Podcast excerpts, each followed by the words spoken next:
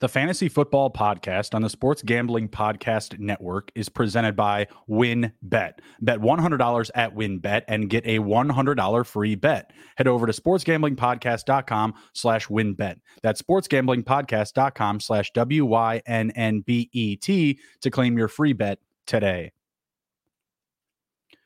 And welcome into the Fantasy Football Podcast presented by the Sports Gambling Podcast Network. I am your host, Justin Bruni. Joining me this evening is Emerson Beery and Andrew Raub. Good evening, gentlemen. How are you?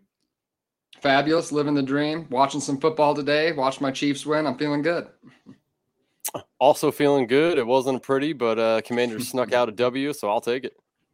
Hey, rain, sleet, or snow, the Bears were there to go. I was loving it. We got our win as well. We got uh, we got all of our swag on tonight. We're feeling good these hosts here are three and zero oh with their with their home teams. We're we're feeling nice after week one. You know, I know all of us have a you know numerous amount of fantasy teams, so that there's going to be lots of ups and downs there. Uh, but we're here to do our week one fantasy football recap.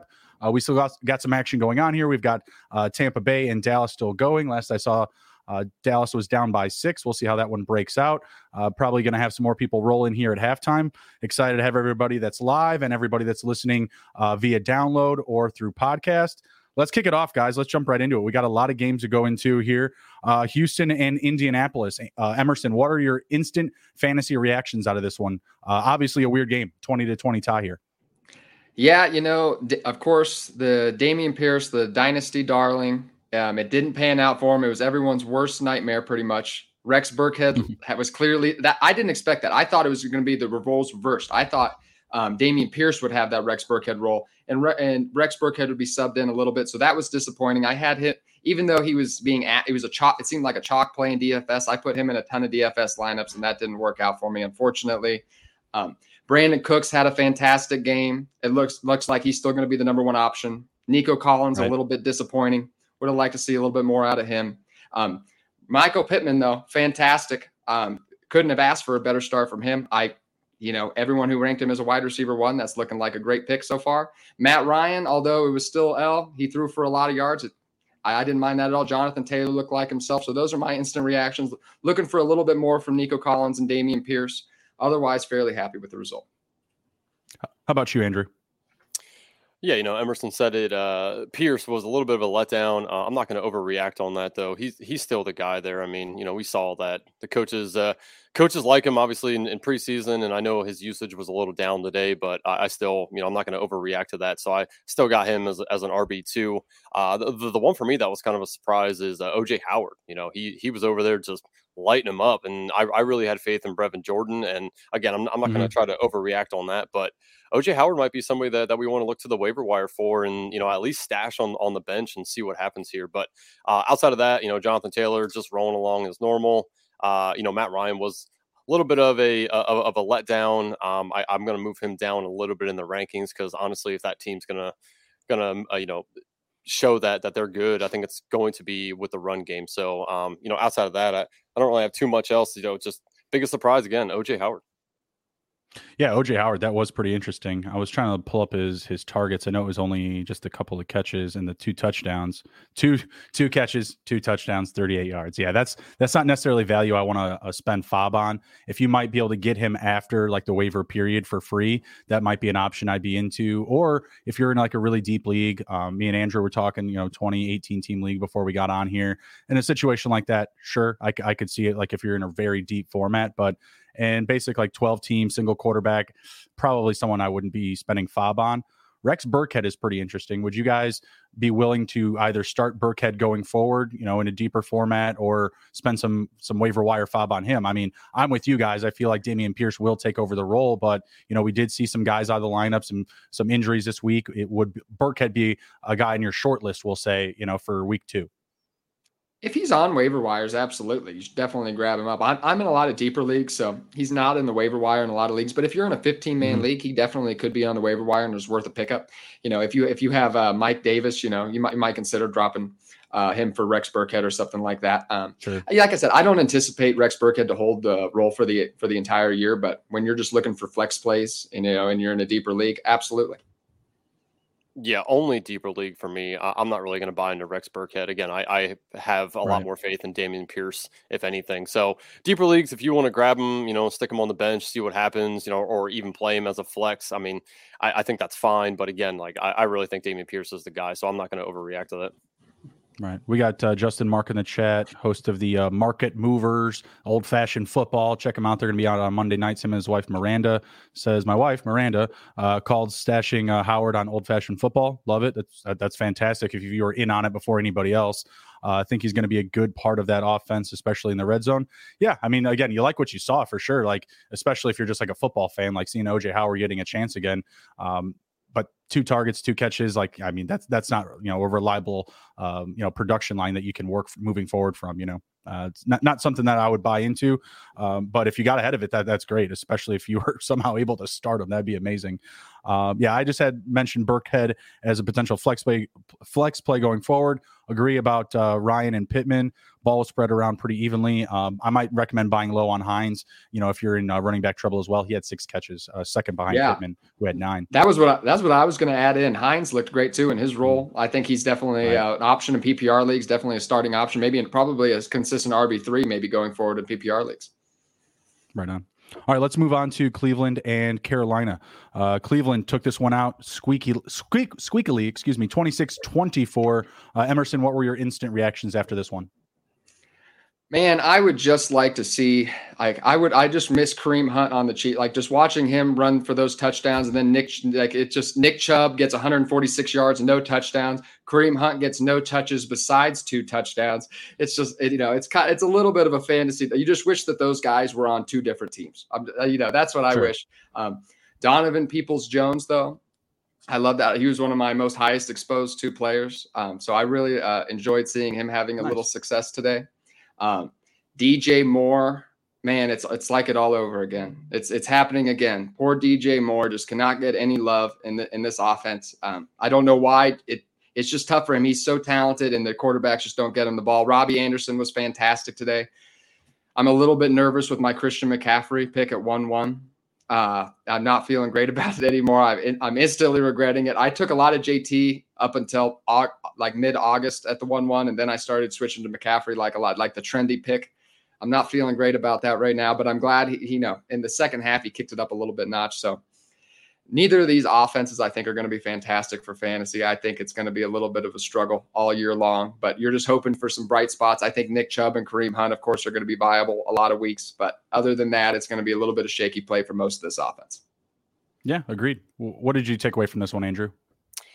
Yeah, I mean, if the Browns are going to be successful, it's going to be on the ground again, just like the Colts. You know, Hunt and Chubb, one-two knockout punch right there. I mean, you know, again, Chubb majority of the carries, you know, great, uh, you know, 6.4 uh, yards per per attempt there. So I I do think that, you know, Chubb's Chubb's a, an every week start. Um, Hunt at this point again every week start as well, especially in the flex. Um, you know PPR leagues, he's fantastic. I, I would have wished that Chubb would have got a uh, got a touchdown. You know, uh, I, I think that Chubb could be a great a trade value uh, potentially as well. Um, I, I do like Chubb a lot, but I think that you could probably get a king's ransom for him just based off his usage. Mm-hmm.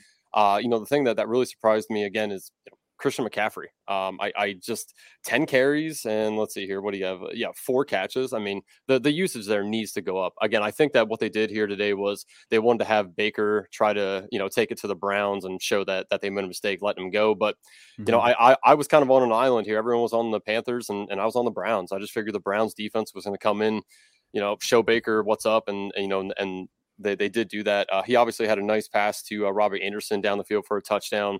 So I, again, I'm not going to try to overreact to too much here. I'm, I'm still fine with Christian McCaffrey. If somebody in your league is nervous about him, go go trade for him now. You know, do whatever you can to get him. I, I do think you know, barring any injury, he's going to be completely fine the rest of the year.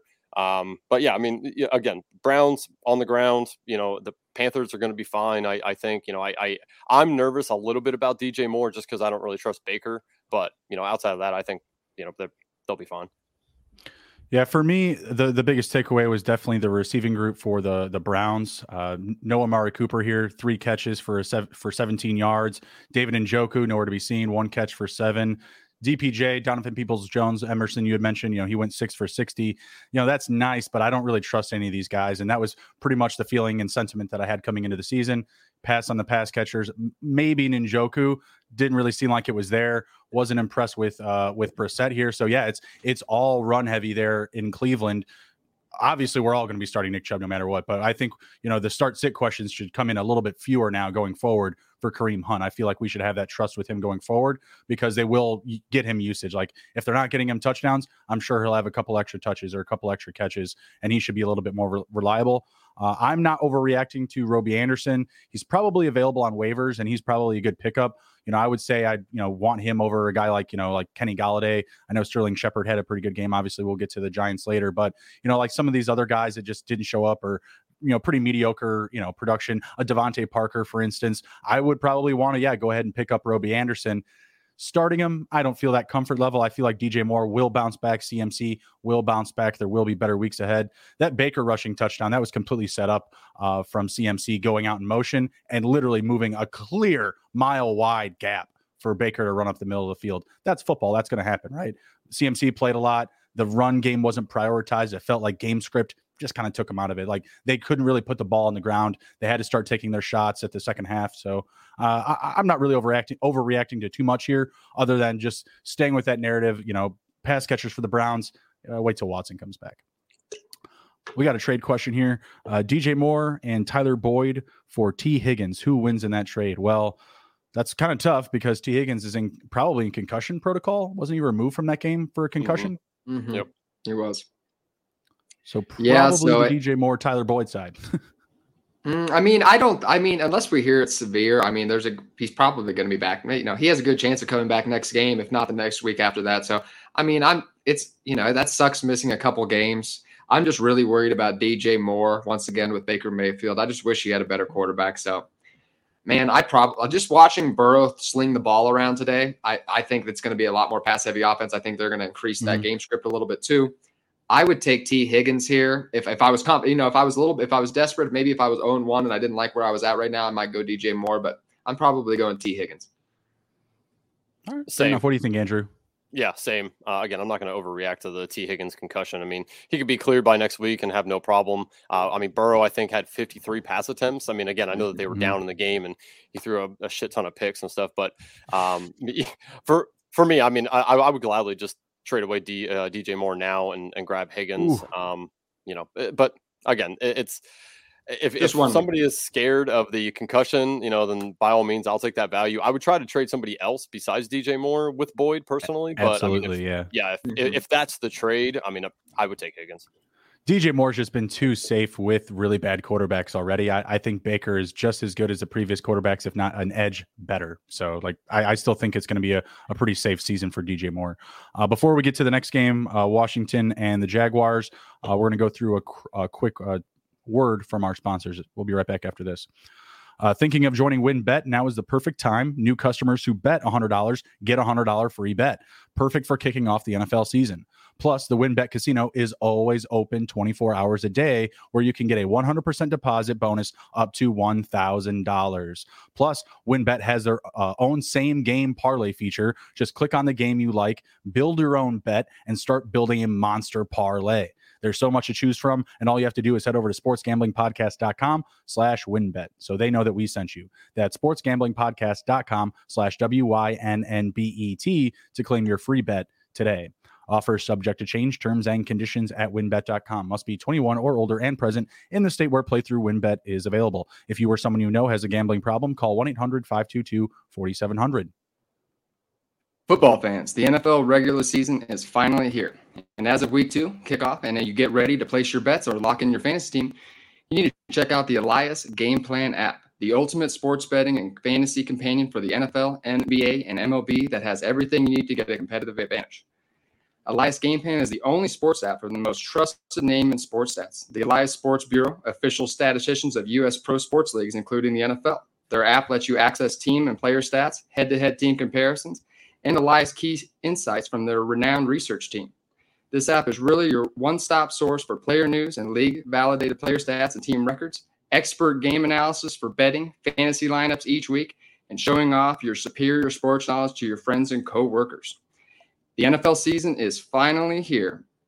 So download the Elias Sports app today. And right now, I have a special offer for you when you subscribe. Get a 14 day free trial off a monthly subscription plan, but only if you use our promo code SGPN.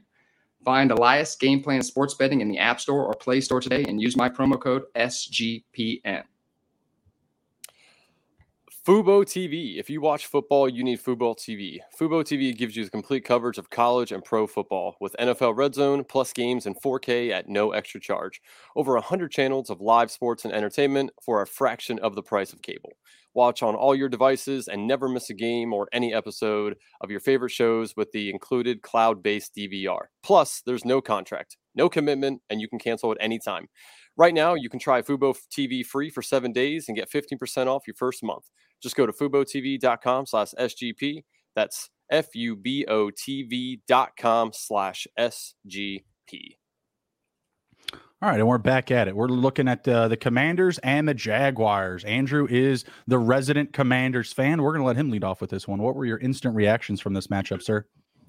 Uh, like I said before the season, Dotson is a touchdown machine. Uh, I, uh, I, I believe that he's definitely going to you know be in for double digit touchdowns now, starting off with two already.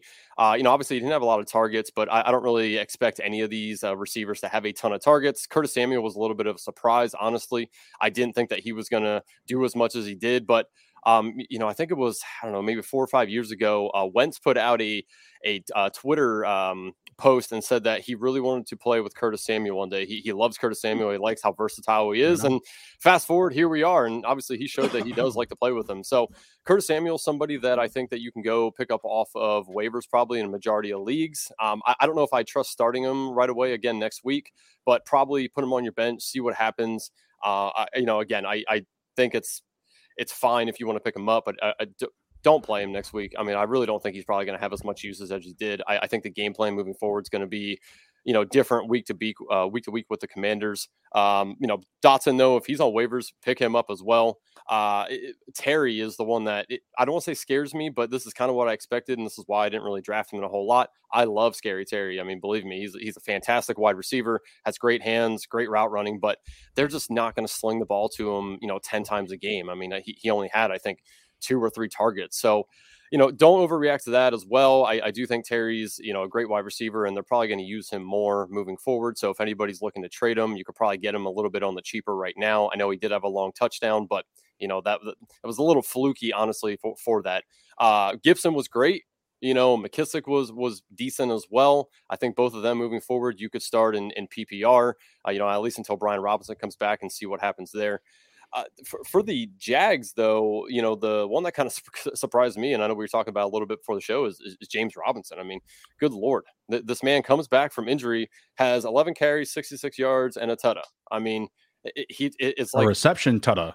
Uh, yeah, you're, you're, you're right. It's just, it, it's, it's crazy to me that he, outplayed Etienne as much as he did. Now Lawrence, you know, overthrew Etienne on one pass. Etienne batted the ball away instead of catching it one time. I mean, it, it was kind of fluky a little bit there. So Etienne's a guy I'd buy if somebody's looking to sell as well. I do think Etienne's going to be fine moving forward. I do think this is kind of going to be just like the Browns, though, right? One two punch with him and him and Robinson. So I think on the ground the Jags are going to be pretty good.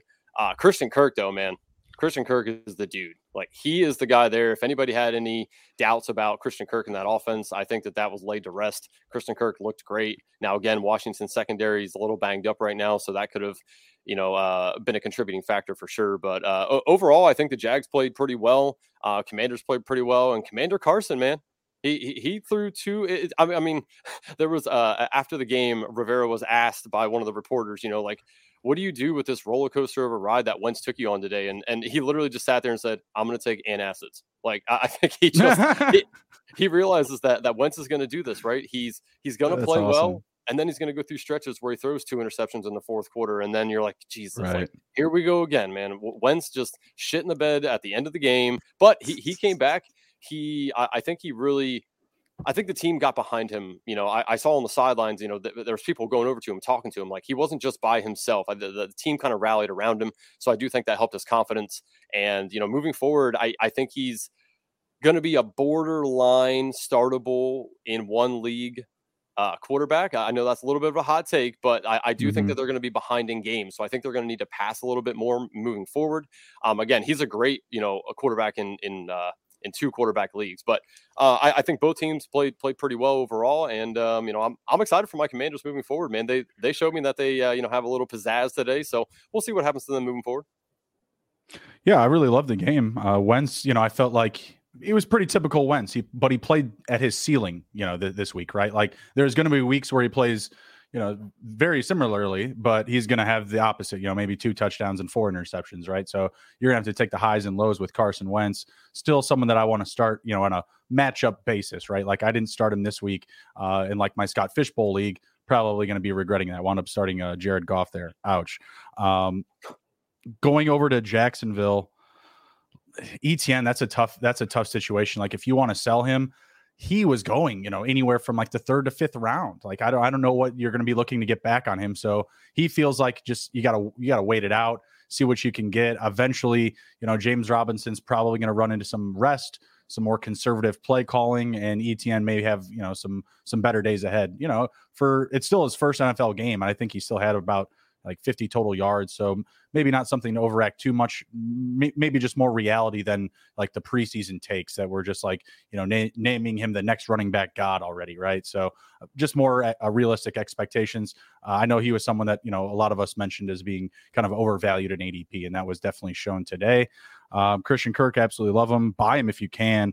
Uh, definitely someone I feel like could have some curb appeal uh, to dump because you know people may just not be high in the Jaguar. So um, other than that, oh, buy Zay Jones, uh, six catches, 65 yards, did have a target in the end zone.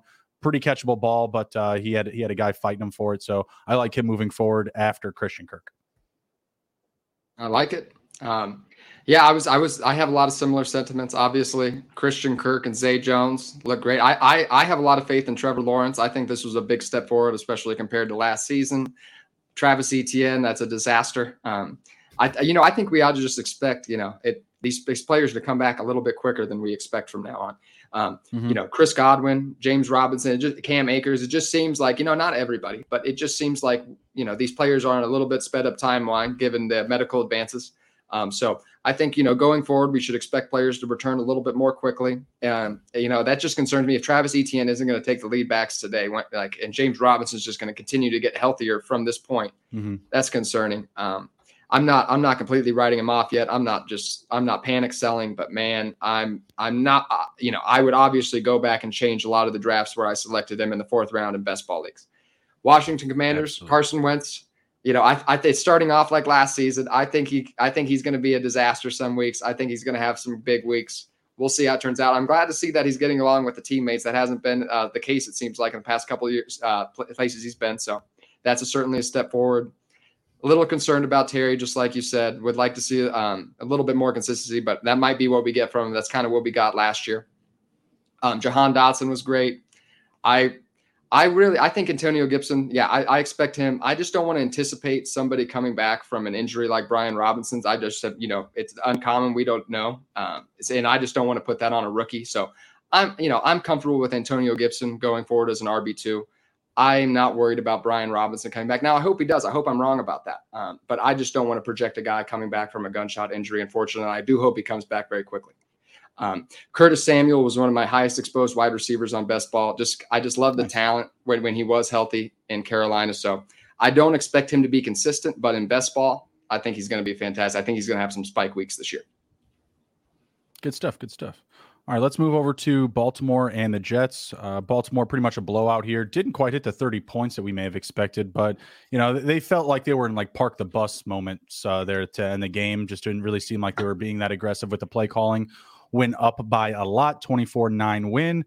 You know, my instant takeaways here. You know, you don't really know what you're getting out of the wide receiver room yet. Bateman, you know, was pretty inconsistent for most of the day, but did settle on a very big touchdown play.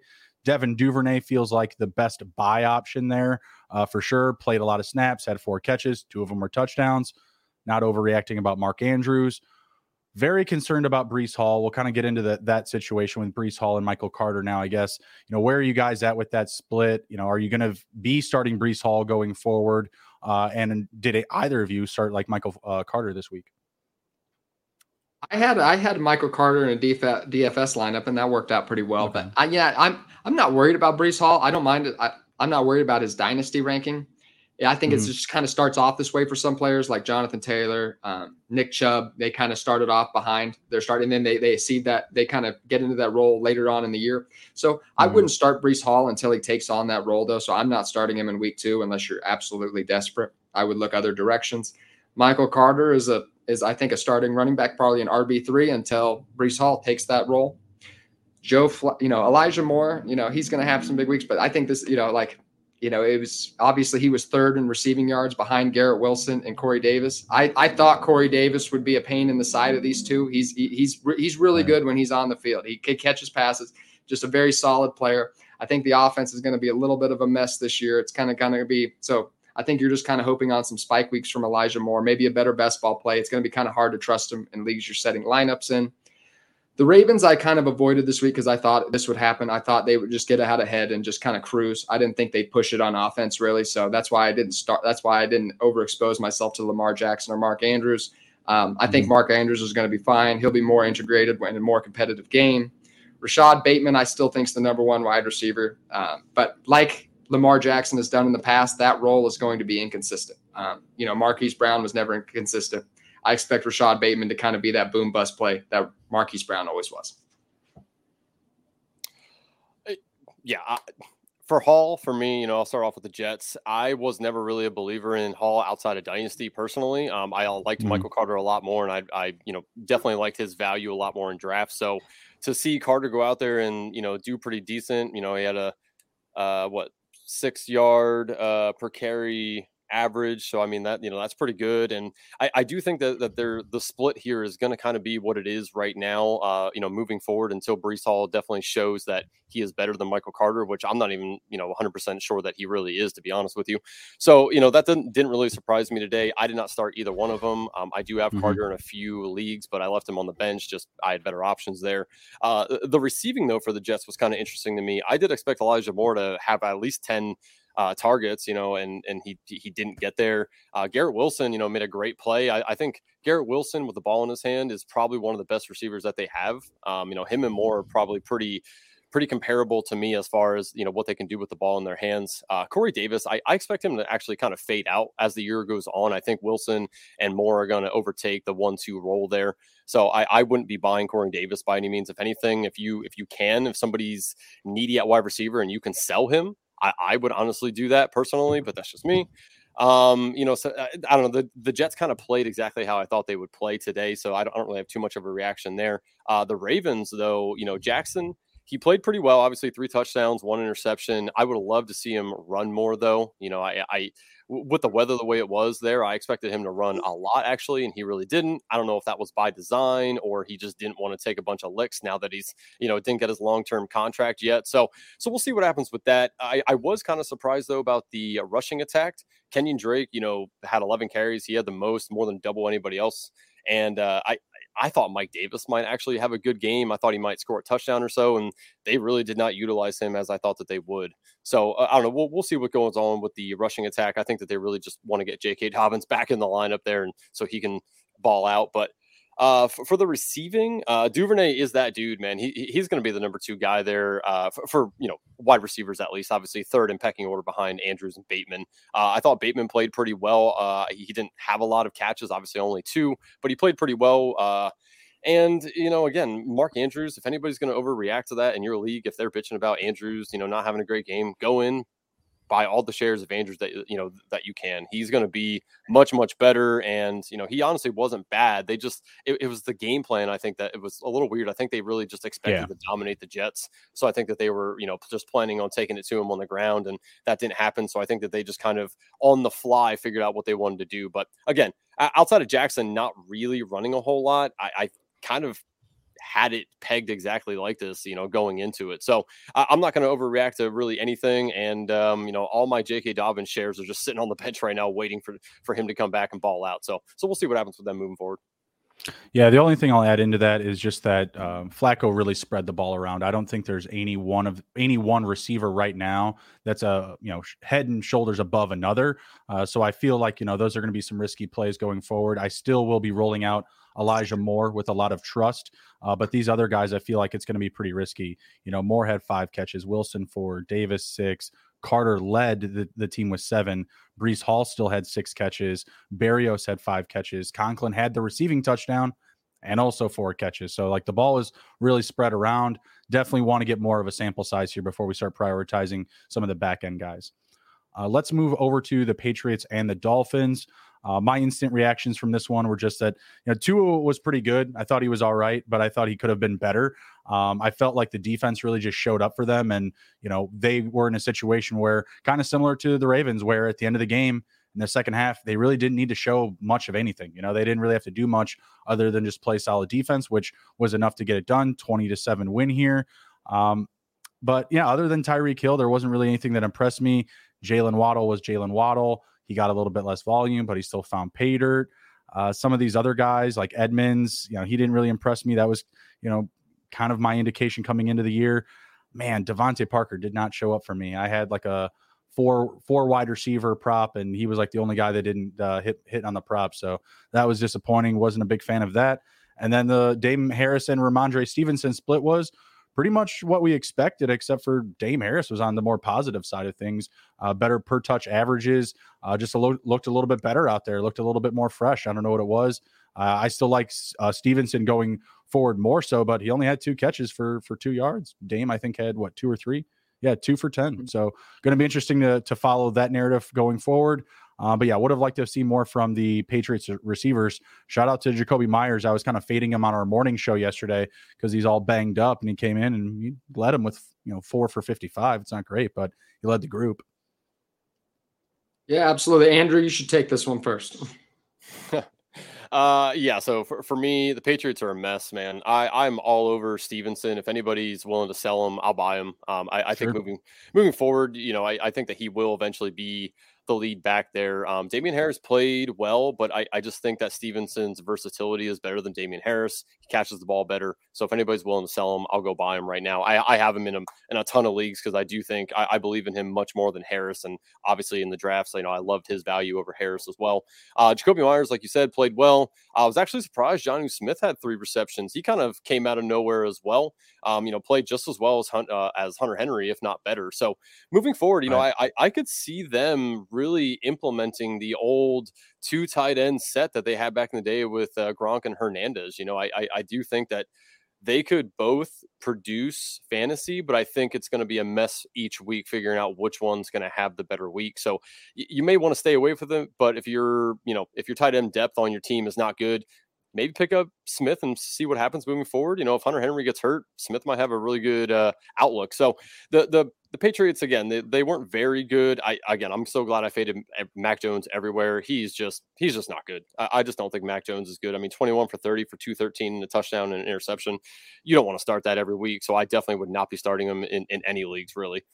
Uh, Dolphins, Tua, he was okay. I mean, he didn't cost him the game by any means, but he didn't really right. win the game for him. If anything, Hill and Waddle are going to have to, you know, carry that team on their back if they're if they're losing. You know, it's I I honestly would probably sell Hill. I, I don't like Hill. I sold him almost everywhere I had him, especially in Dynasty. Uh, I, I'd much rather probably have Waddle moving forward. I know that that's you know kind of contradictory to what happened today, considering Hill had doubled the receptions that Waddle did. But I mean, Waddle four for 69, Hill eight for 94. Waddle had the touchdown, better average 17.2. So, I, you know, I do think that that's, you know, interesting is which one's going to be the the weekly guy who has more receptions, which one's going to score a touchdown. I think it, I don't think that there's going to be many weeks that both of them are fantastic. I think it's going to be one or the other, honestly.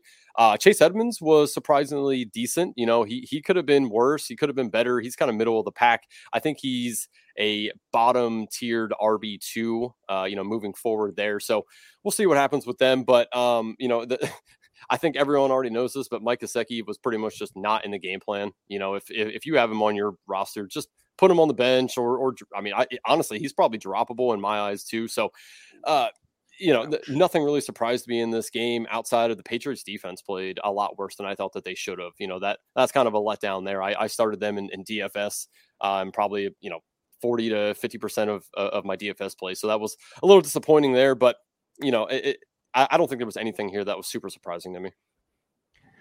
Yeah, you know that was one of my big that was one of my big calls of the week. I, I put it in Miami defense in for about fifty percent of my DFS lineup, so that was actually a fairly decent call. So I like that. Um, you know, Chase Edmonds, I, I like the I like the workload. I'm sorry, I'm looking at my dog right now. She's being ornery, but um, I like the workload of Chase Edmonds, so I, I, I don't mind him going forward. Uh, Tyreek Hill, also I love the workload. The uh, so I think he's going to be really, uh, you know, so I actually really like Tyreek Hill going forward. I think he's going to be a target haul every week. He's I don't think he's going to be that kind of big, that big play threat anymore that he was with Mahomes. I don't think we're going to get those 80 yard touchdowns a lot anymore. But just oh, like he was not accurate. the most accurate quarterback in the NFL. But so what I do to be fair, after though, I tweeted about Tua playing bad, he started playing better. Tyreek Hill is going to catch those passes like those six, those, you know, just like those short passes five yards downfield, and he's sprinting toward the sideline trying to beat somebody around the edge. That's Tyreek Hill now. That's how he played last year. So that's kind of how I anticipate him playing this year. Um, Jaylen Waddle, I was really, I was really concerned at first, but I was really happy to see him get that touchdown. So thank goodness. Mike Gesicki, of course, that's very concerning. Uh, but yeah, the New England Patriots seem like they're a mess. I don't, I don't think that that's running back situation is going to resolve itself. This is what the Patriots do every single year. They, they have this kind of rotation. I think uh, Damien Harris and Rhamondre Stevenson are going to be a little bit 50 50. So we'll see what happens. But um, so I think they're both going to be hard to start each week. Jakobi Meyers is really good at football, but that doesn't mean he's really good at fantasy football, though. You know what I mean? He does that. He does his five or six catches for 50 to 60 yards every week. And if you're looking for those 10 to 11 PPR points, that he's going to get it for you, but he's not going to get more than that. So I don't, you know, I Jakobi Meyers, if you need a, you know, a low upside flex play, absolutely. So he, but he's not one of my favorites either. So, you know, the, the, the Patriots are just a little bit of a mess for me right now. They're one of my least probably favorite fantasy teams. I wasn't getting a lot of Mac Jones before this year, but I think he could be a still a good player.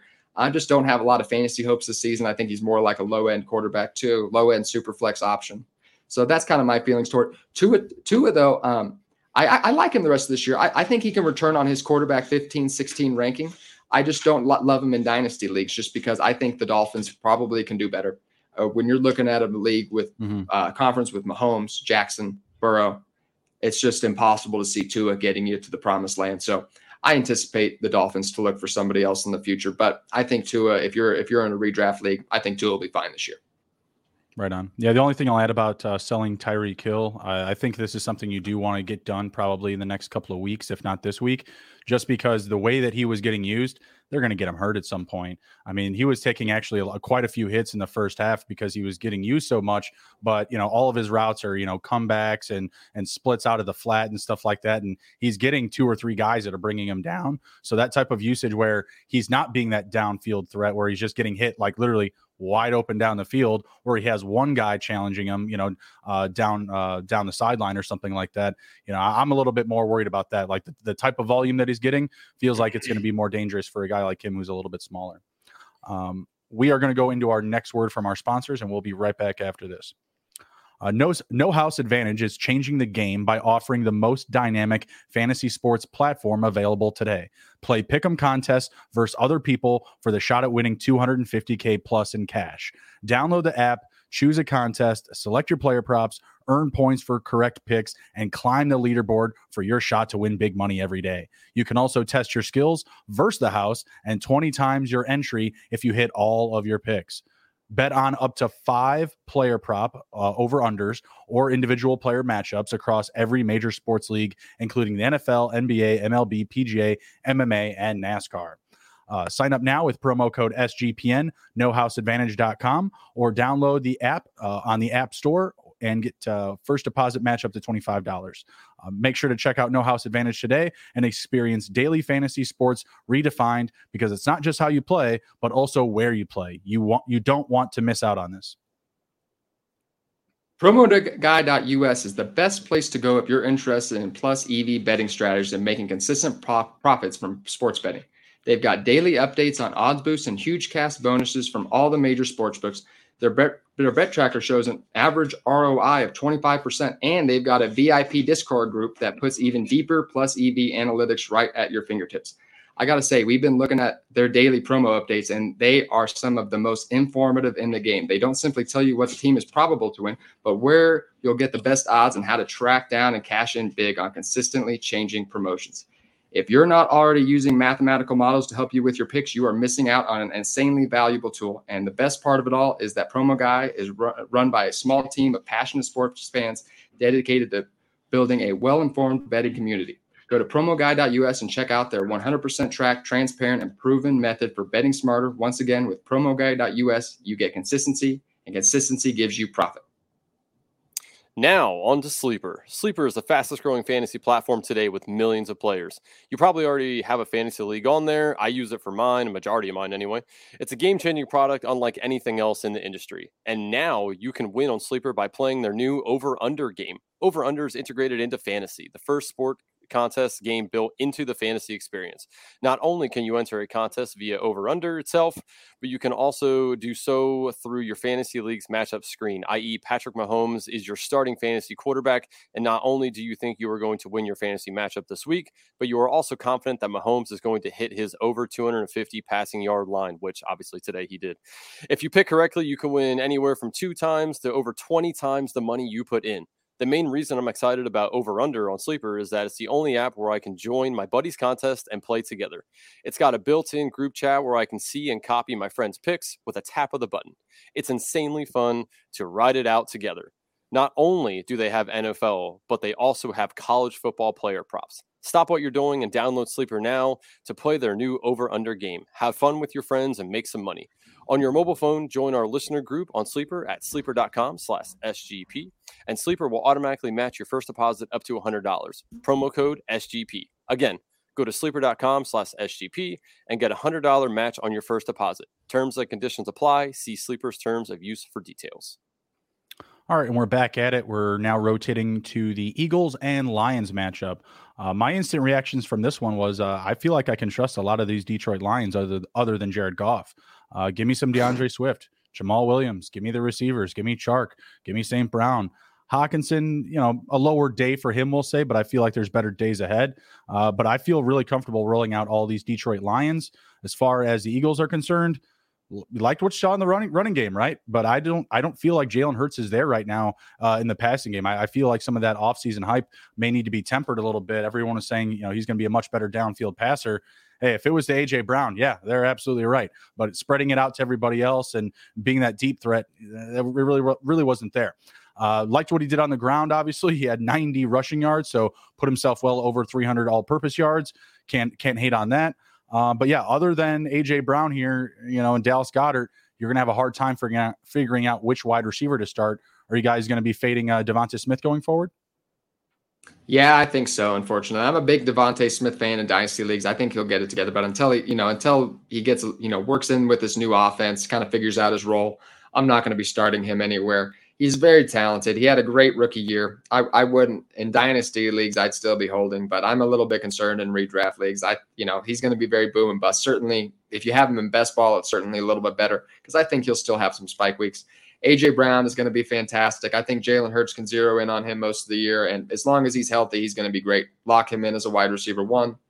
Jalen Hurts, I, I, bought him a lot this offseason. I feel good about that. I think he took he took a step forward as a passer. It appeared he's going to have that running ability. Miles Sanders, I it looked looked great. You know, it, he got his he got half the rushing attempts in the go uh, in the ten yard line that he did all last season. So uh, wheels up for Miles Sanders too. Um, I think you can kind of you know he'll kind of be on that RB two fringe range, which he was you know he's being drafted as like a mid RB three, so it's a good value.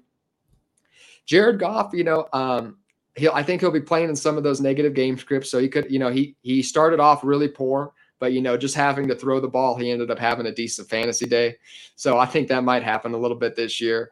Um, just because of his inconsistency, though, I think you might see a little bit when when Hockenson pops off, it's going to be harder for Amon-Ra St. Brown to pop off. So, you know, you might see a little bit inconsistency. Certainly, I think they're a little bit better in best ball, but Amon-Ra St. Brown is a starter. Lock him into your lineups. Hawk, don't don't fade Hockenson too much. He's still a starter in your lineup too. DJ Chark, if you're in a little bit deeper flex play. D'Andre Swift, though, man, oh my goodness. He, he had a great day. I would have liked to see Jamal Williams not vulture two touchdowns from him. Maybe get one. but man, I, I love what I'm seeing from D'Andre Swift, and I'm just hoping that just you know, just like AJ Brown, lock him in as an RB one, you know, well, wide receiver one for AJ, but lock him in as a player that you need in your lineups every week, and I just hope that he stays healthy too. Yeah, I'll start off with the Eagles here. Hurts, I'm not worried. I mean, honestly, he passed the ball decent you know, I, honestly, he ran like I thought Lamar was going to run today. You know, that was uh, yeah, that was kind of surprising to me a little bit how much he ran. You know, 17 uh, uh, attempts for 90 yards and a touchdown. I mean, he ran the ball great. So, you know, you love to see that. Led the team gonna, in rushing. Yeah, I mean, you you you love to see it. I mean, because that's it shows you that he is a pretty safe floor. So moving forward, I'm definitely not concerned about that. Uh, AJ Brown, holy shit that man showed out and showed up today. I mean, good lord, 10 receptions for 155 yards. I mean, no no touchdown to, you know, that would have been just the icing on the cake there, but I mean, obviously you're you're definitely starting him and I don't think anybody's selling him moving forward. You know, good, good luck if you want to try to trade for AJ Brown now. You're going to have to give away the house. Uh, Dallas Goedert was okay, you know, three for 60, no touchdown, you know, great, great average there. I would have liked to see them use him a little bit more. I, I, I th- mm-hmm. honestly mm-hmm. thought that he might get, you know, seven, eight targets here, but they, they were in command of the of the lead for a majority of the game. So until they're behind in games, I don't know how much Goedert is, is really going to be useful. You're obviously not sitting him by any means, but I, I do think moving forward he he might get a little bit uptick uh, in targets there. DeVonta Smith, man, just kills me. Good lord, like I, I, don't understand what was going on here. You know, I, if I don't, uh, you know, anything, AJ Brown should have been taking a majority of the coverage, and DeVonta Smith should have had himself a fantastic day. It just didn't play out like that. I'm not going to overreact to it. Honestly, this is somebody I would go buy personally.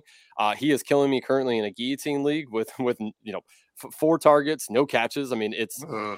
it, it is very disappointing. Uh, but again, I moving forward, I think he's going to be fine. You know, he did well with Hurts last year. This was just a down game for him. I would go buy him if somebody wants to sell him.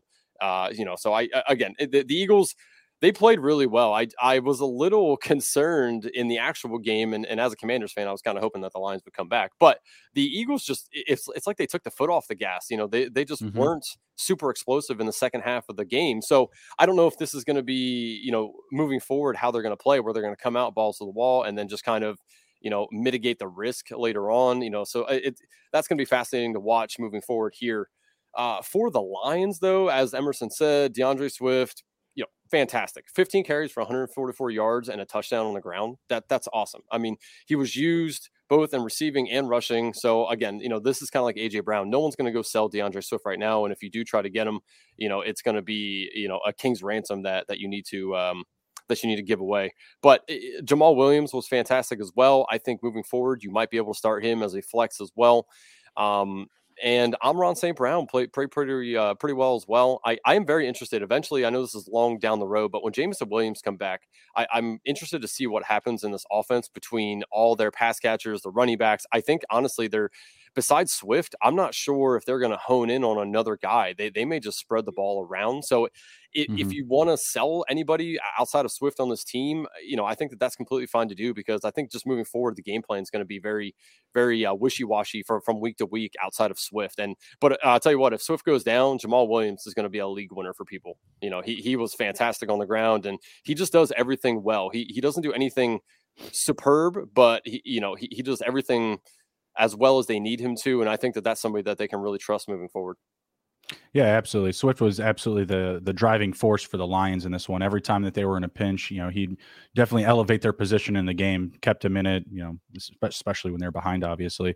Uh, but yeah, because of the negative game script that I think that we're going to get from the Lions going forward, I, like I said, I feel comfortable starting all those guys: Chark, St. Brown, Hockenson, probably even Jamaal Williams, just because they're going to give him some type of work, whether it's in the red zone or maybe next week it's more pass catching. So I like all those guys. Uh, that game script should be uh, pretty good for them going forward. All right, next up, another crazy game. Uh, Steelers beat the Bengals 23 to 20.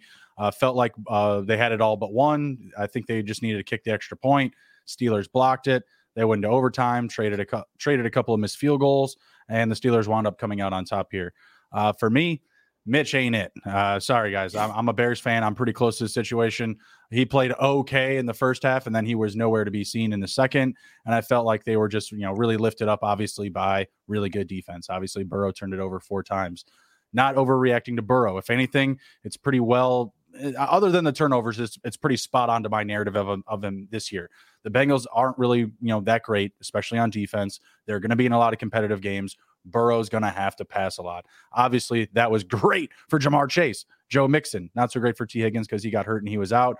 Uh, but we saw a lot of positives from the pass catchers. Uh, Hayden Hurst was five for 46. He seems like he could be a reliable option going forward, especially if, you know, Higgins were to miss a week. Um, Higgins still pretty good. Two catches for 27, just took the rough hit. Uh, obviously, love Ja'Marr Chase, 10 for 129. Can't be hating on him. Uh, you know, top five performance this week. Uh, we saw a ton of receivers go off. He was absolutely one of them. Uh, from the the Steelers side, I guess by Chase Claypool, I feel like they're going to need to continue some of the unique play calling. He was used on the uh, rushing attack six times. I'm not overreacting to Najee Harris, who went 10 for 23. He still did find pay dirt, had a reception touchdown, but really wasn't utilized in the majority of like, like play calling. You know, wasn't getting that CMC, you know, type of rocket share that I thought he was going to get. So um, also, Pat Freiermuth played pretty well, five for 75. I uh, feel like he could be a safety plank, safety blanket for Mitch. That wasn't ne- necessarily something that I was buying coming into the season, but this sample size kind of is, is making me feel like that might be a pretty strong narrative now. Uh, Mitch just did, did, not look good. Did not look good trying to pressure the ball into tight spots. Um, had a couple of opportunities for turnovers that just didn't go, you know, negatively his way. Um, Bengals should sure would have liked a few extra turnovers here. Um, but yeah, nothing really too crazy to overreact from. I would have liked more from Diontae, seven for 55, had a fumble. Uh, what were your guys' reactions here? You know, I really liked, uh, you know, I, yeah, I really liked uh, Joe Burrow. You know, I, I know he threw four interceptions, but I love the offense for fantasy this year. I think Joe Burrow's still going to be great. I, you know, I think he's, you know, a little rusty, not practicing, getting his appendix removed. I think he'll clean mm-hmm. up some of those mistakes. But yeah, I expect this to be a lot more pass heavy this year. I think Joe Burrow, I think he is a top six, seven, maybe eight at worst quarterback. Lock him into your lineups every week. Ja'Marr Chase, he's completely solidified his top three wide receiver ranking. I think Tee Higgins is going to be fantastic when he comes back. Um, Hayden Hurst, I like some. He caught a couple passes. You know, I think you know when he he's going to have some weeks this year. He catches a touchdown, maybe can make it in your best ball lineup. He's a little hard to trust in setting your lineup leagues though. Um, I do like Claypool though. I thought just watching the game a lot of the game today, I thought he he looked pretty good. Made made a couple big catches. Had had a drop that I didn't like, kind of like how Claypool does, but I think he'll be the wide receiver too in this offense for the foreseeable future. Pickens will eventually, I think, elevate to that role, but I don't expect that in the near future. It was concerning to see Harris leave with a foot injury again. I didn't love the look of it, but it I think I read that it's supposed to be fairly minor and he, you know, he shouldn't be missing any time.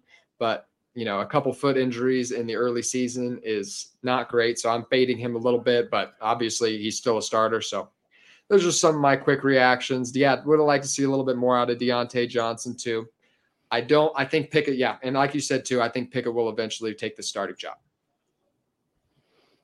Uh, I think honestly, George Pickens having a awful game is good if you want to go buy him right now. Go buy him. Uh, honestly, you know, if somebody's going to offer me Pickens and Jamaal Williams, I'd probably trade them for Chase Claypool straight up.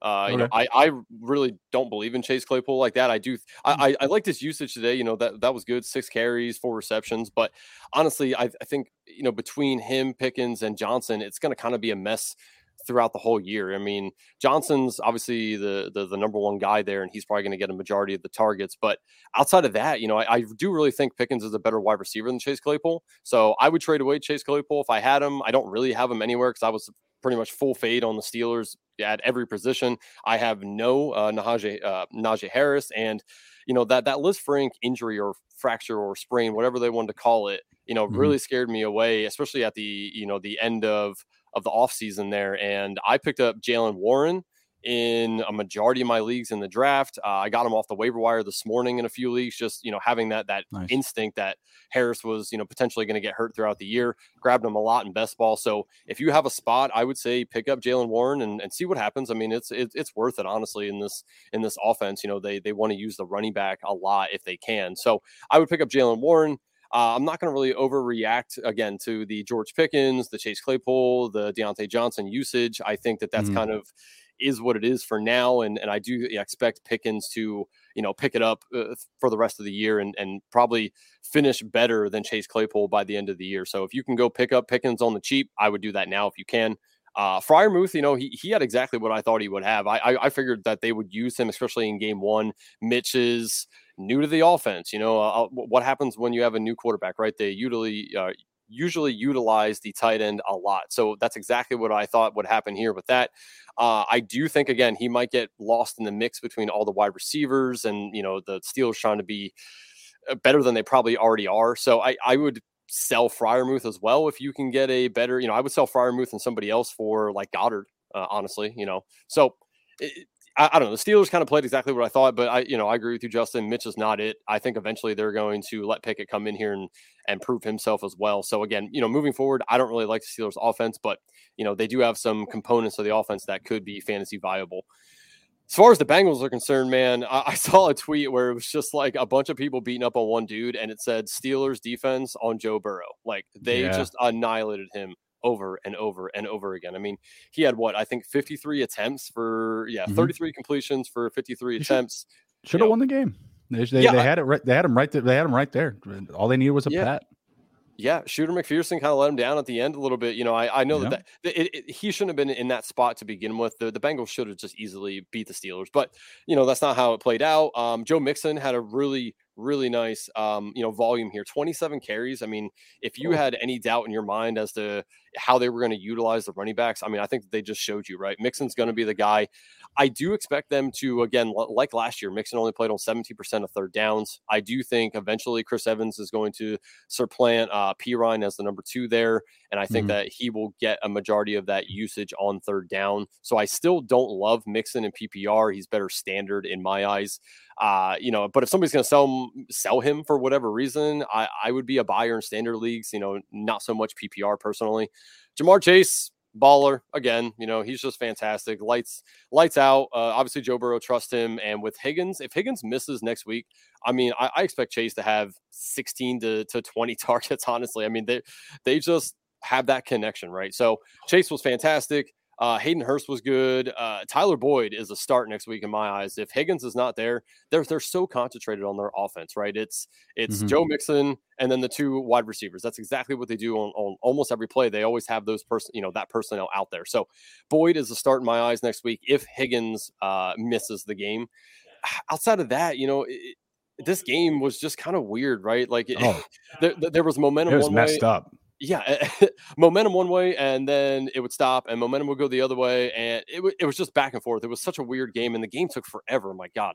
So, yeah, I don't know. Uh, I, I kind of expect both these teams to maybe have a little bit of a downfall next week just because of how hard this game was played um, and mm-hmm. how much Burrow took took a beating. I mean, after having that offseason uh, surgery on his appendix, he's definitely going to feel uh, you know be feeling this in the morning. So I would you know err on the side of caution next week with Burrow. Just uh, you know I think the expectation needs to be that he's probably going to be managed a little bit better than he was this week. You know, they they don't right. want to get him out there and get him killed every single week. So, but I mean, we'll see. But again, you know, Chase fantastic. Boyd, I think moving forward is is going to be pretty good, uh, especially if Higgins is out and if if it lingers. You know, I mean.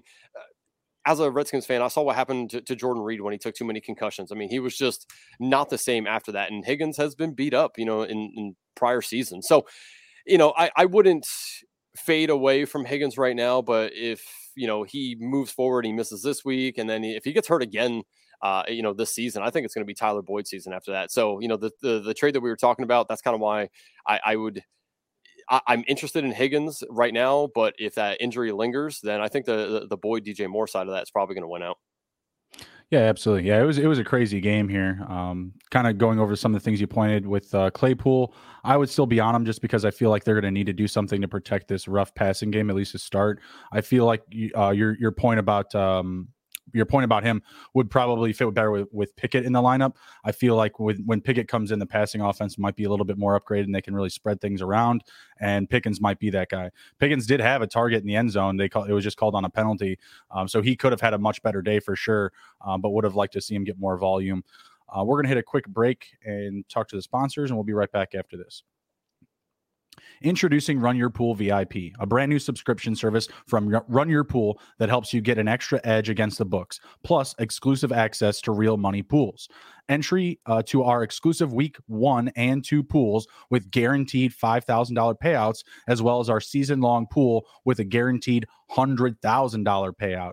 Uh, get access to exclusive data to help with your weekly game picks, premium content like in depth guides for how to dominate your pools, and exclusive swag. The top line here is that you have to, or that you're a serious sports fan. Use SGB, SGPN code at runyourpool.com and get 50% off of your first month at of Run Your Pool VIP. That's S. That's code SGPN.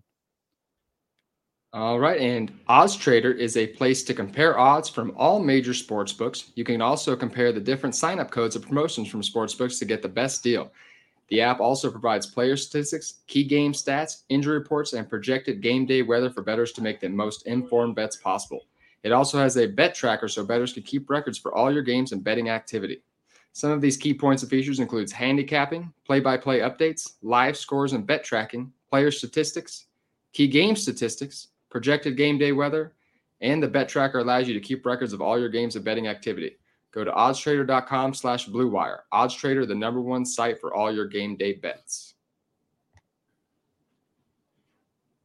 And we're back, everybody. what, what do we got right, so, on the next slate, Justin? Uh, Chicago and the 49ers. So I guess I'll start with this one another crazy game is absolute monsoon in Chicago. Uh, players were, you know, sliding and gliding all over the field after the victory. That was cool to see, but just a really weird game here. You know, it's kind of hard to, to use this sample piece going forward, especially for the 49ers, just because you did have the weather involved. Lance looked good to start and then just slowly started to slip. People could say that the weather was involved. You know, could say that the Bears' defense was great. Obviously, you know, not too many too many people are to get behind that, but whatever. You know, I'm a fan, so I'll, I'll shout them out. Uh, they did cause turnovers uh, in their own red zone, so that was that was nice to see. Um, but yeah, really tough to know what's going to happen going forward here. Elijah Mitchell was playing well before he got hurt. Um, had a knee injury, could be more precautionary because of the rain. Didn't want to risk it. Kind of similar to Kittle. It felt like you know if it was a must go situation that they would roll him out, but with field conditions and the weather included, didn't seem like that was a safe call. Deebo Samuel little worried about him. Only two catches for 14 yards. Yeah, he did have the rushing touchdown, but outside of him, Lance was really the only rushing threat, and that to me just isn't a reliable, you know, narrative going forward. Like Deebo can't just be their lead running back. He might be able to score some timely rushing touchdowns, but eventually, the like any type of heavy volume at that position is going to wear on him. Um, so I'm a little bit worried about him. He feels kind of like a sell candidate. Um, not buying into any Jauan Jennings. Uh, Brandon Aiyuk had you know an okay start, but you know just faded out. Only two catches for 40 yards. Um, hopefully Kittle is back next week. I'm not buying Jeff Wilson Jr. Uh, he did not look good. He had what nine carries for 22 yards. Felt like he could have been better when filling in. Uh, didn't see any Mason. Didn't see any TDP. Uh, mostly just Trey Lance after Elijah Mitchell went out. He did have 54 rushing yards, but again, it's hard with the sample size because of the weather and the conditions and everything like that. Uh, the Bears man, they played some backyard football and they got a W out of it. Their leading receiver was David Montgomery with three catches and 24 yards. Like Cole Kmet had one target, no catches. Darnell Mooney only had a catch and eight yards. Like that's a really bad start. Hopefully, it's just because of the weather. Uh, I do think that the Bears are going to be kind of like the, a surprise team this year because of you know games like this. I mean, they probably had no business winning this game, but under the right circumstances, they were able to pull it out. Fields, eight for 17, 121 passing yards and two uh, passing touchdowns.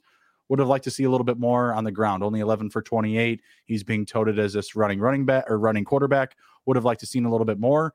And uh, yeah, David Montgomery, uh, a pessimist. Yeah, you, you nailed this one on the head. 17 for 26. Not ideal.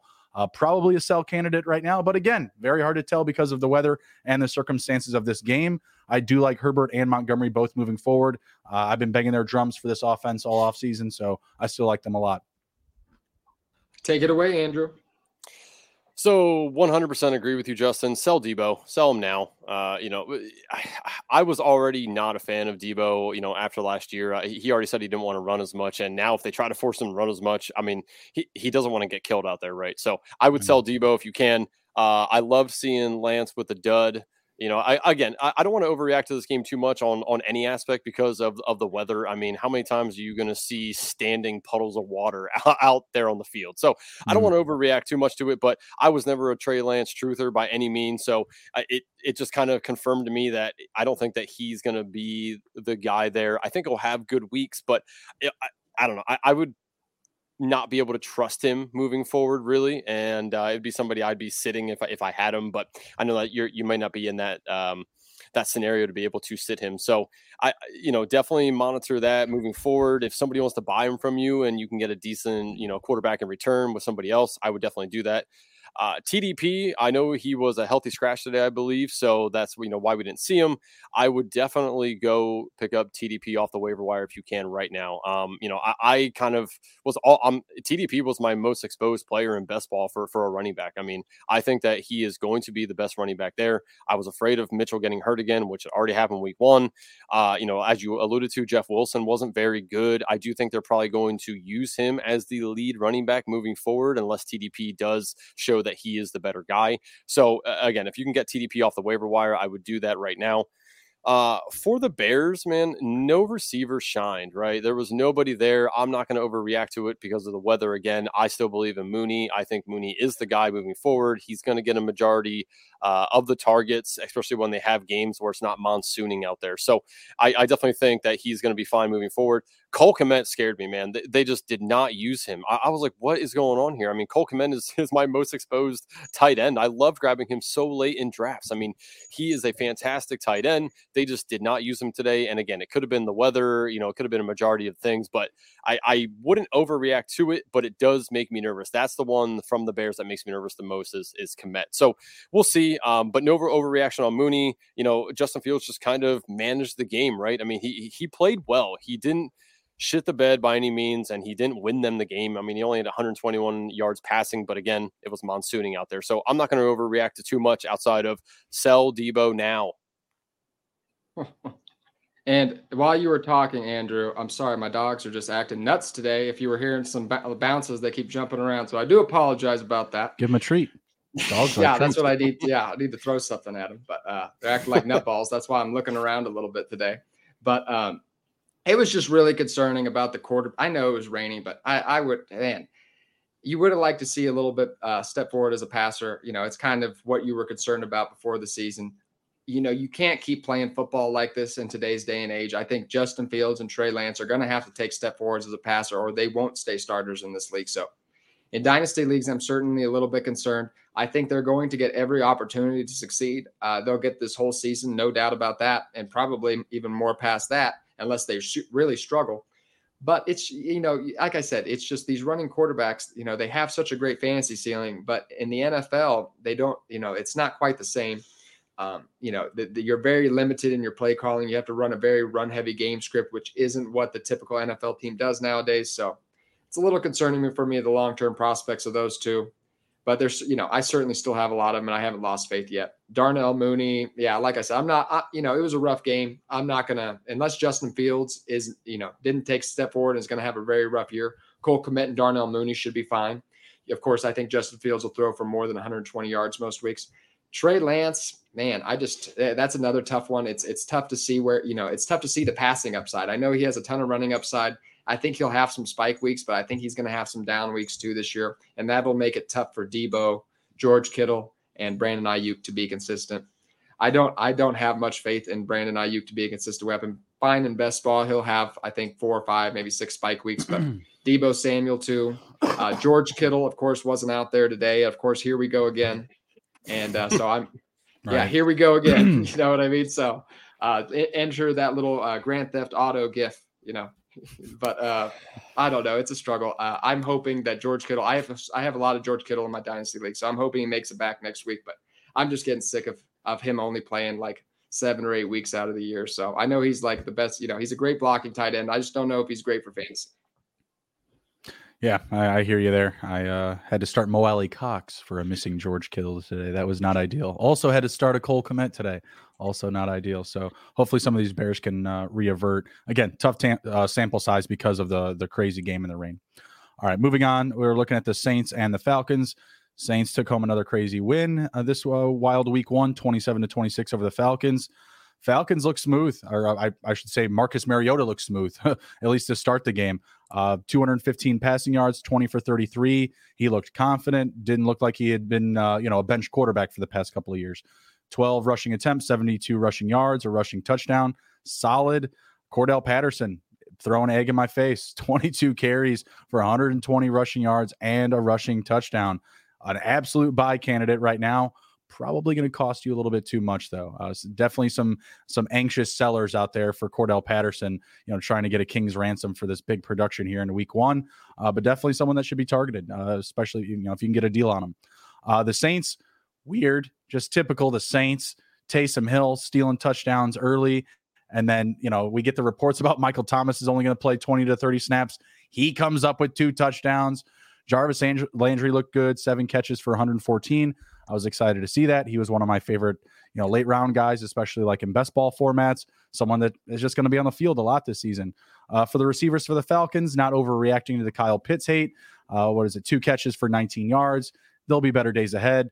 I think uh, Olamide Zaccheaus going four for 49 was maybe a little bit more of an anomaly. I think that those type of targets, same thing, KhaDarel Hodge, those are going to lean towards Kyle Pitts' way. I felt like the Saints defense really made it a priority to take him out. Um, Jameis, not really moving him any anywhere up or down, definitely moving Mariota up. Not sure how to handle this Taysom Hill situation. Uh, and Alvin Kamara really let me down. That was, that, that was really sad. I'm sure there will be better weeks ahead for him as well, not overreacting to his uh, production. Yeah, I'm just a little bit concerned that Alvin Kamara just won't have the same relationship with Jameis Winston. I think you know those those elite days are over. I think he'll still be very good, just more of like a low end RB one, maybe mid tier RB one instead of that elite top tier. Uh, mm. It was good to see the the wide receivers look great. I'm glad Jameis Winston had some fantastic chemistry. It appeared with the wide receivers. Olave made some plays. Michael Thomas made some plays. Jarvis Landry was fantastic. So it's good to see Jameis Winston flinging that ball around. I like I like the uh, potential of the Saints wide receivers a lot. I drafted a lot of Michael Thomas. I drafted a lot of Olave, so I'm feeling good about those. I have some Landry. You know, throw Land- if you're in a deeper flex league, throw Landry in there. I think he's going to get some a lot of targets. Um, but yeah, I just yeah, the Saints offense I think is going to be very good. Um, you know, not you know not very. They're going to have a lot of weeks, but um, they certainly have a lot of talent, and I, I I, don't mind starting Jameis Winston as uh probably you know maybe a mid tier quarterback too. Marcus Mariota definitely showed us a lot too it's you'd like to see him uh, Kyle Pitts get a little bit more involved, but I'm sure that's going to happen. I'd love to see what Drake London did. Caught about I think five or six passes for about 70 yards or so. Uh, great debut, especially for not practicing at all through a lot of August. So love to see his potential. So I think yeah, and Cordarrelle Patterson, one of my most drafted running backs on Underdog. Love to see it. Um, I think he's you know as long as he stays healthy, I don't think it'll stay. I don't think this is going to be an every week thing. And if he, you know, I think he might tail off a little bit just like the end of last year. But for these first few weeks, you know, a 31 year old running back, 32, 31, 32 years old, this is as healthy as he's going to be. So I feel very confident starting him these next few weeks.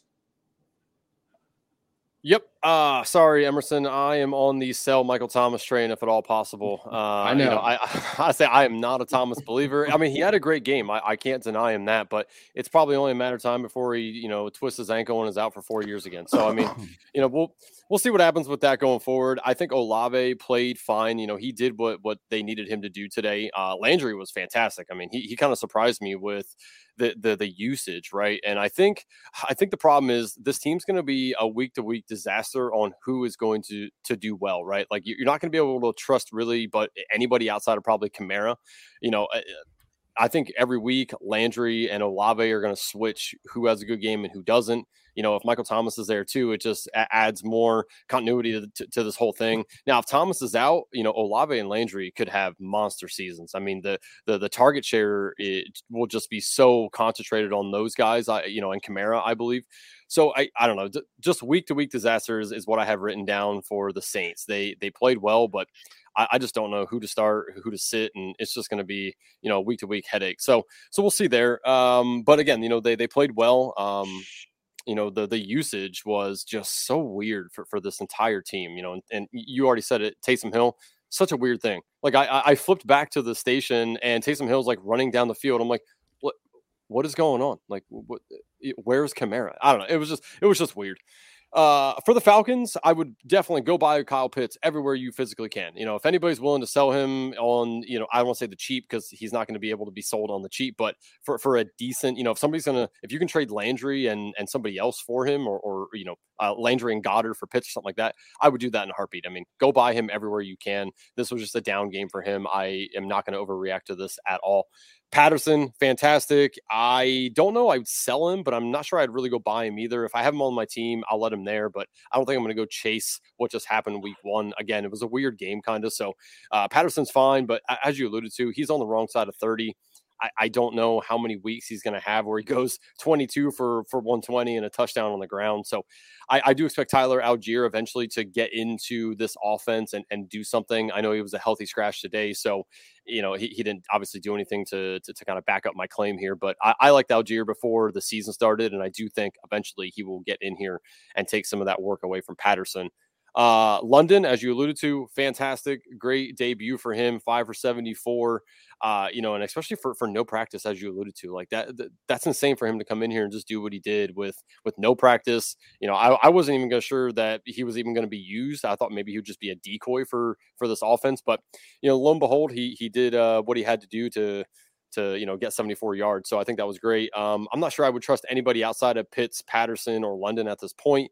You know, Zaccheaus was fine. Uh, I think he did have a he did have a, a drop that I think was intercepted then. So I, I, think that after that he was kind of in the doghouse a little bit. So I'm interested mm-hmm. to see what happens next week with this team. But you know, London, Pitts, Patterson, fine. Mariota again, kind of managed the game for him and. Uh, you know, they were leading a majority of this game. So I don't think that they really wanted to throw the ball a ton at that point, which I think is kind of why Patterson had the day he did. So, uh, you know, again, if you want to sell Patterson, I think you could probably get decent amount for him. But I do think moving forward, he's, you know, still that Swiss Army knife for the offense.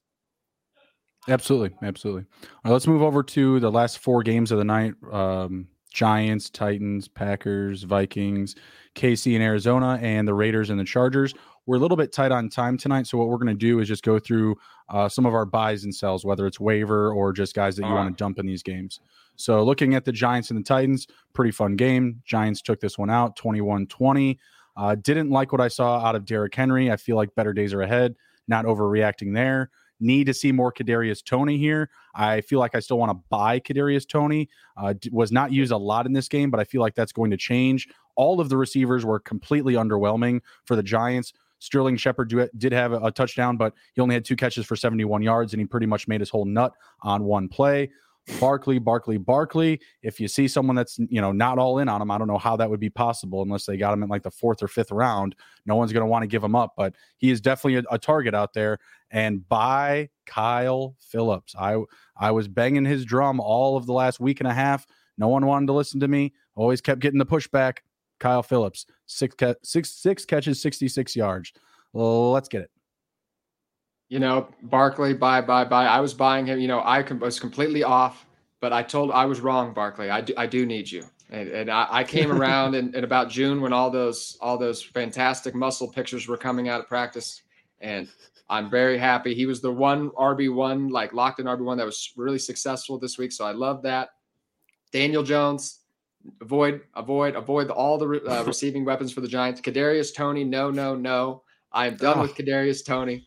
That this guy, uh, he just, I don't, he just doesn't love it. I don't think. You know, I hate to say, you know, I don't want to put that on a guy. Like I, I don't know Kadarius Toney. I, I come from a very under, but just like looking at this guy, when you see a guy missing practice for cleats and equipment and all this other stuff, that was last year, but I, I don't right. love it. So Dare, you know, I, I don't know what to think about the Tennessee Titan offense. I know we're getting short, so I'll keep it brief, but I'm not going to make any indictments about the Tennessee offense quite yet. Hoping to see a little bit more passing, um, a little bit more uh, chemistry with Robert Woods. So that's where I'm at. So I'll send it over to Andrew, though.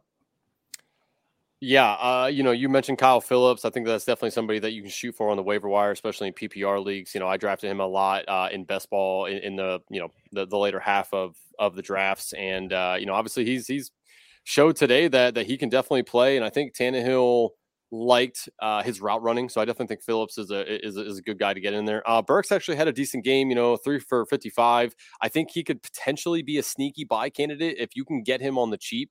I think that he is is, is all right. You know, I think you're going to probably keep him on the bench for now as a stash, but I do think moving forward he could potentially uh, ha- have a prominent role in the offense. You know, he he played pretty pretty well today, um, to be honest. Uh, Derrick Henry, if anybody's willing to sell him, buy him. I mean, 21 for 82. He if he has 21 carries again, he's not just going to go for 82 yards. I mean, it was just a, a, kind of weird game for them with Dontrell Hilliard coming in and taking two touchdowns away. It's just I don't know. It, it was kind of weird with the running game. So again, you know, Henry definitely a buy. Uh, Tannehill played fine. I wouldn't go out and, and rush to buy him by any means, but uh, two quarterback leagues, I think Tannehill could be, mm. uh, you know, pretty consistent. You know, I, I don't think he's going to throw five touchdowns any week, but I don't think there's going to be many weeks that he doesn't throw a touchdown either. Uh, the Giants, I don't know. They're they're just a mystery to me, man. They they started the game off pretty poorly and then just kind of strung it together to to beat the Titans. And I I'm not a fan of the Giants. I'm not a believer. Uh, outside of Saquon, you know, shout out Penn State. Saquon is fantastic. Uh, again, you know, you, you, alluded to it. I don't think anyone's going to sell Barkley, but if they are mm-hmm. willing to, you know, there's definitely trades out there that that could be had. Uh, receiving core, I think I'm just going to stay completely far away and, you know, advise everyone else to do the same thing. Wan'Dale Robinson got hurt. That, that would have been somebody I told you to probably go get if, if you would have had a decent mm-hmm. game, but he got hurt. So we'll have to see what happens with that. Uh, you know, Kenny Golladay, abysmal. Um, you know, and, and you alerted to Toney as well. I'm I'm not a Toney truther by any means. He and Michael Thomas are kind of the same to me. I think they're both just kind of out on football outside of what just happened with Michael Thomas today. We know we'll we'll set that aside, but I'm not going to buy any sort of giant period outside of Barkley. But good luck getting him. All right, let's move on to the Packers and the Vikings. Uh, Packers, they need to sign a receiver. Uh, uh, legit, Cole Beasley should be like their one of their phone calls tonight. Will Fuller should be getting him on the phone for sure. Uh, they're they're really hurting in their receiving room. Uh, Dillon led the team in receiving with five catches. I don't I don't know if even with Allen Lazard back on the roster here healthy, we're going to see that much of a difference. Like you might see them be a little bit more competitive, but I feel like they're going to be getting uh, stalled pretty free- frequently would like to buy Aaron Jones. I feel like the offense is going to focus more uh, on him in the upcoming weeks. It didn't work with uh, Dillon kind of leading the way today. I felt like Dillon kind of just benefited from you know just better game flow, just like they were playing from behind. It was kind of in you know in the in the tarot cards to start that hey this wasn't wasn't going to be our week. We're you know missing offensive line. We're missing Lazard. It was it was just a whole mess. Uh, so they need some help at receiver. Uh, going over to Vikings. Dalvin Cook could have had a better day, but it was just like a huge day for Justin Jefferson. So I'm confident that Dalvin Cook uh, better days are, are going to be ahead. I feel like, you know, 20 for 90 is not really that bad. I know he had a couple of catches as well. Um, outside of Jefferson, kind of hard to know what receivers to start going forward. KJ Osborn, Adam Thielen. Uh, I guess I would feel okay starting Thielen. I liked what I saw out of Cousins this week. So feel good starting him going forward. Probably wouldn't stretch to KJ Osborn. What do you guys think about this one? You know, yeah, i will just keep it quick. You know, I, I love the Vikings offense, so I'm I'm fine buying all the pass catchers. Thielen and Osborn had a little bit of quiet weeks this week, but you know, Justin Jefferson had a monster week. That's not going to happen. It's going to happen a lot of weeks, but not every single week. So I think you know they'll get a little bit more involved. Dalvin Cook will get more involved. Obviously, the Pan- the Packers are a mess with their receiving core. Aaron Jones, like you said, is a buy. Allen Lazard, they're going to force feed him the ball when he comes back. So I still love him when he comes back. Um, and obviously, this the um, you know, the preseason games are not real games. Watching Romeo Doubs uh, catching passes on third string cornerbacks is not indicative of how he's going to perform in the regular season. So I think, you know, fine in Dynasty. I think he has a good future, but he's not somebody I'm starting in anywhere anytime soon. Lazard, buy, buy, buy. Go buy him now. I put the tweet out right after the game and said Rodgers needs Lazard. He's going to have 10 plus uh, targets when he comes back and plays his first game. I feel pretty confident about that. You know, it's it's funny though w- w- on the Viking side of this, uh, it, they remind me of the Packers the last couple of years, right? Concentrated on one wide receiver, which was Adams, and now is obviously Jefferson here. I don't want to have to try to guess which Vikings uh, wide receiver two is going to have a good day. I'll probably stay away from Thielen.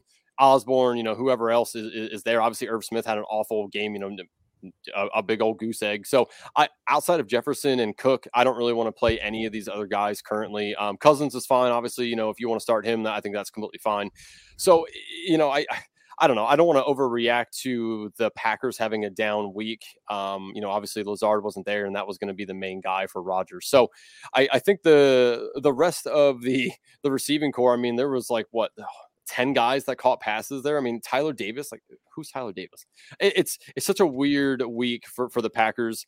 And I think this is exactly how they started out, what, last year or, or two years ago, where Rodgers had to come in and tell everyone to R E L E X and relax, right? Like, I, am mm-hmm. not going to overreact to this. I'll buy almost all the Packers. I'll, Tonyan um, is, is a sneaky guy that, you know, Rodgers trusts him, right? I think that's a mm-hmm. guy that if you, or if you're, in dire straits at tight end and want to grab somebody that might be on the waiver wire or that you could trade for potentially for a really small amount, I think Tonyan might be a guy there for you. I'll buy AJ Dillon. I'll buy Aaron Jones. Uh, you know, the, the Packers, eh, you have Aaron Rodgers, right? He's not just going to let this team falter every single week. I, I, can't see that as a possibility. So I'll buy almost all the Packers. Um, you know, and and again on the Viking side, Jefferson and Cook, I, and I don't want anything to, to do with any of the other guys there.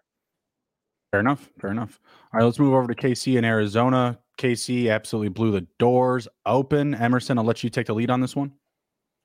Uh, yeah, I love it. They're my Chiefs. So, but once again, I'll keep it brief. Uh, Juju Smith Schuster, I love the usage. He had a fumble that was unfortunate, but I think he's going to be a big part of the offense. I think he did establish himself as the number one wide receiver, which some people had in question because MVS was making a little bit more money. Um, Travis Kelce, it was, you know, I always thought he was the tight end one. He's the clear tight end one. Um, he's a lock, locked in for 10, 10 targets every week. You know, maybe not some of those weeks, but he's going to have 140, 150 targets on the year, and he's going to be fantastic. Uh, MVS, I was a little concerned at first. He got in a little bit of a rhythm at the end of the game. He'll have some uh, spike weeks, I think, a little bit better of a best ball pick, though, because he's not going to be very, maybe a little bit inconsistent. Arizona's a little bit of a mess. Kyler Murray, I'm a little bit worried. Uh, you know, the offensive line isn't very good. The receiving core is injured or suspended. It could be a rough, uh, could be a rough beginning of the year for him. So, and he just doesn't seem like he wants to run the ball. Um, so, you know, that was a lot of his upside was rushing, and he appears to be want to play it safe and throw the ball, which is fantastic. But he, he just isn't the passer that some of these elite quarterbacks are. So I'm a little bit concerned. But Marquise Brown and James Conner, I think, are still locked in starters. Yep, Chiefs took it to him. Uh, you know, th- this is just business as, usual for them, right? You know, uh, Mahomes was fantastic. There's no way you're going to go buy him now unless you give up way too much. I mean, it's just you, you're not going to be able to get him from anybody. So Mahomes was great. CEH great week, you know, but this is exactly what what we saw last year, right? Started off week mm-hmm. one, hot and hot and uh, you know, getting touchdowns and and usage, and you know, everyone's like, oh my god, man, CEH is going to be amazing. I I do worry that that that's going to change again, just like last year. So you know, if you want to sell him, I'm not going to blame you. I'm not sure I want to sell him because again, I mean, having the starting running back on the Chiefs would be fantastic. Uh, so you know, he was. I, I don't want to say he's a a buy candidate or sell candidate, I'd hold them if I have them, you know, and I do have them in like 75% of my league. So I'm probably just going to hold them. But if you want to sell them, it'd be all right. Kelce, business is normal, right? Fantastic. You know, I, I honestly, you know, he, he could have had even a bigger game, but they took their starters out. What, um, seven minutes left in the fourth quarter. I mean, it, it's just what when you're doing that to a team already in week one, you're going to be fine moving forward. There's there's nothing to guess about that. Uh, as Emerson said, MVS started to get into a rhythm uh, rhythm towards the end of the game. I think moving forward, he will probably lock himself in as the third pass catcher in that offense. You know, behind Kelce and Juju. Juju was fine. Uh, you know, and again, Skyy Moore even got a catch for 30 yards. I mean, this this team is just going to just sling the ball all around. And honestly, I think it might help that Tyreek Hill's not there. They're not going to try to force it to one guy. They're going to spread it around. Kelce's going to get his. Juju's going to get his. Mahomes is fantastic. I mean, th- there's nothing else to say about the Chiefs. They're they're awesome. Stardom. Don't worry about it. Cardinals, on the other hand, you know, gymnast Kyler Murray over here, Mr. Call of Duty. Uh, I I was not on Murray to start the year. I I think he had a fine day, right? 193 and two touchdowns. I think that's fine. And obviously, you know, if he has a string of bad games, he actually might be a buy candidate in my eyes. And, and that's weird to say considering I wasn't on him, but eventually he's going to get Hopkins back, right? You know, that's mm-hmm. that's kind of the thing I'm looking forward to is Hopkins is going to come back. Murray's going to be much better. The offense is is fine. You know, they they just ran up against a a brick shit house today and just didn't know what to do with themselves. So, uh, you know, uh, James Conner, fine. You know, 10 carries, 26 yards, touchdown. I think that his touchdown streak is what's really going to carry him, honestly. You know, without a touchdown, he would not have had a very good day. So that's somebody I'm I'm okay selling. If you want to go sell him and try to get something else in return, I think that's completely fine. I do think eventually the the um Cardinals are going to pass the ball a lot more as well. So I think James Conner won't get phased out, but I think his usage outside of the goal line stuff might be sporadic, you know, to say the least. Mm-hmm. So, um, as far as the receiving is concerned, Marquise Brown, fine. You know, Zach Ertz wasn't used as much as I thought he was going to be, but he is coming back from injury, so it wasn't surprised. I just thought he should have been used more.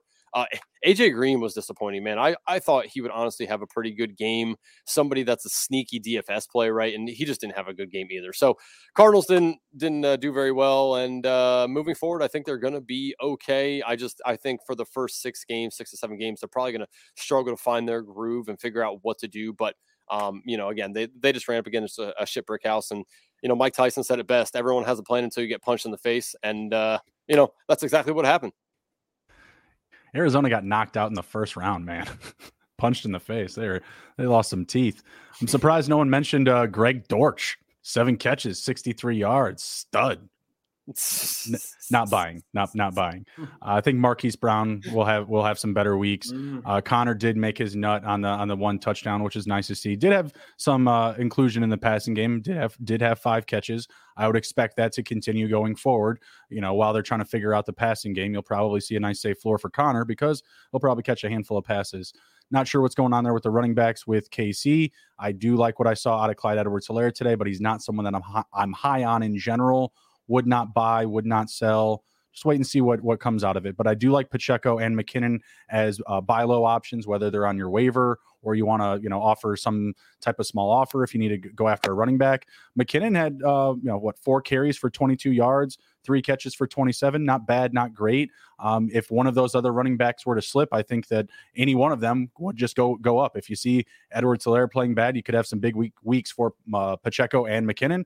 I think that honestly, all three of them are ownable right now just depending your format. Obviously, like in a 10 team league, you're not going to need a roster McKinnon, maybe not even Pacheco, but I feel like it would be a, you know, a, a sharp move to make. Uh, Mahomes, no concern. Kyler Murray, not really concerned. I think he'll figure it out. You might see some uh, more rushing from him going forward five for 29 uh, this week. I, th- I, think that we could see more of that again as they try to figure themselves out and set themselves up in just you know better game scenarios. Like this one was just over before it started. So I think that they'll definitely come up with some creative stuff before Hopkins get back. Hopkins does get back. Excuse me. I think they'll be fine. All right, last game up here, and then we're going to head out. Been a long one and a good one. We've got the Raiders and the Chargers. Raiders lost, lost a tough one. Derek Carr kind of, you know, shat the bed, poo pooed the bed. Th- three interceptions. I lose by five. I'm, you know, I'm blaming the quarterback on that. Again, this isn't a situation where I'm overreacting. The offense did look pretty good. Davante Adams, another huge wide receiver performance, 10 for 141 and a touchdown. Love to see it. Uh, would have liked to have seen still more Hunter Renfrow, a little bit more balance there. Um, Ekeler wasn't really anywhere to be seen today. Would have liked to seen him some more. I think there'll be some uh, better weeks ahead, especially because not sure what's going on with Keenan Allen. He left with a hamstring injury. Doesn't sound like it's serious. Uh, DeAndre Carter did find pay dirt. Gerald Everett found pay dirt. Uh, I guess I'll just switch it over to you guys. Who would be a better buy of those two uh, from your reactions in this game? Go ahead, Andrew. Oh man, uh, I'm not really sure which one of them I'd, I'd want to buy. To be honest, I think again week to week usage is going to be up and down for both of them. I think that they kind of both got lucky to to, to score. So, I, if I had to pick one, oh man, uh, I, I guess Everett. You know, it's it's kind of weird, right? Like Jared Cook had a pretty pretty good usage last year for for the Chargers, so I feel like they want to use a tight end. So I might lean Everett just because I think that they do want to use him as much as possible. Uh, but yeah, I mean, the, the Chargers were, were rocking and rolling, man. Like Ekeler was fine. You know, the, the usage was there for Ekeler. I, I do worry a little bit that, you know, he didn't get as many catches as I thought he would. You know, he's a PPR guy, right? And he only had four receptions. Like, I, I think moving forward, that's going to change. Obviously, I think he's going to be more in the six, seven, eight range you know, especially if they're losing games. I think because they were winning, Ekeler didn't get the usage that, that he probably should have in the past game. Uh, obviously, Herbert, fantastic, 279 and three. That's awesome. You know, you're definitely, I don't, I don't think you can go buy him and definitely don't sell him. Uh, I wouldn't sell Ekeler, but I'd buy if somebody you know is is looking to potentially sell him for the right price. I, I would definitely be in on Ekeler, especially in PPR. Uh, you know, Raiders, uh, Adams, great. You know, I, I, but again, I think that they really wanted to force the issue with Adams. You know, new shiny toy for Derek Carr. Um, I saw, I think I saw Derek Carr throw it into triple coverage to Adams in the end zone. Like, that's going to happen, right? And and honestly, that that's kind of good for if you own Adams, you know, on your team because I think that they really want to force it to him. So Adams is a great buy if anybody's willing to sell. Uh, Derek Carr, I think better days are ahead for him. You know, he's he's actually a pretty consistent quarterback. You know, people don't give him enough credit, but you know, today obviously it just didn't pan out for him with the three interceptions. That just it just wasn't a good showing for him. But I think moving forward he'll be all right. Uh, outside of that, Hunter Renfrow had a really down day. I, I that's somebody else I definitely buy, especially in PPR. Man, like you know, uh, Josh McDaniels wants to use a, a slot guy. You know, that's what they did in, in New England, and I think that that's exactly what they want to do here with Hunter Renfrow. So I would buy Hunter Renfrow.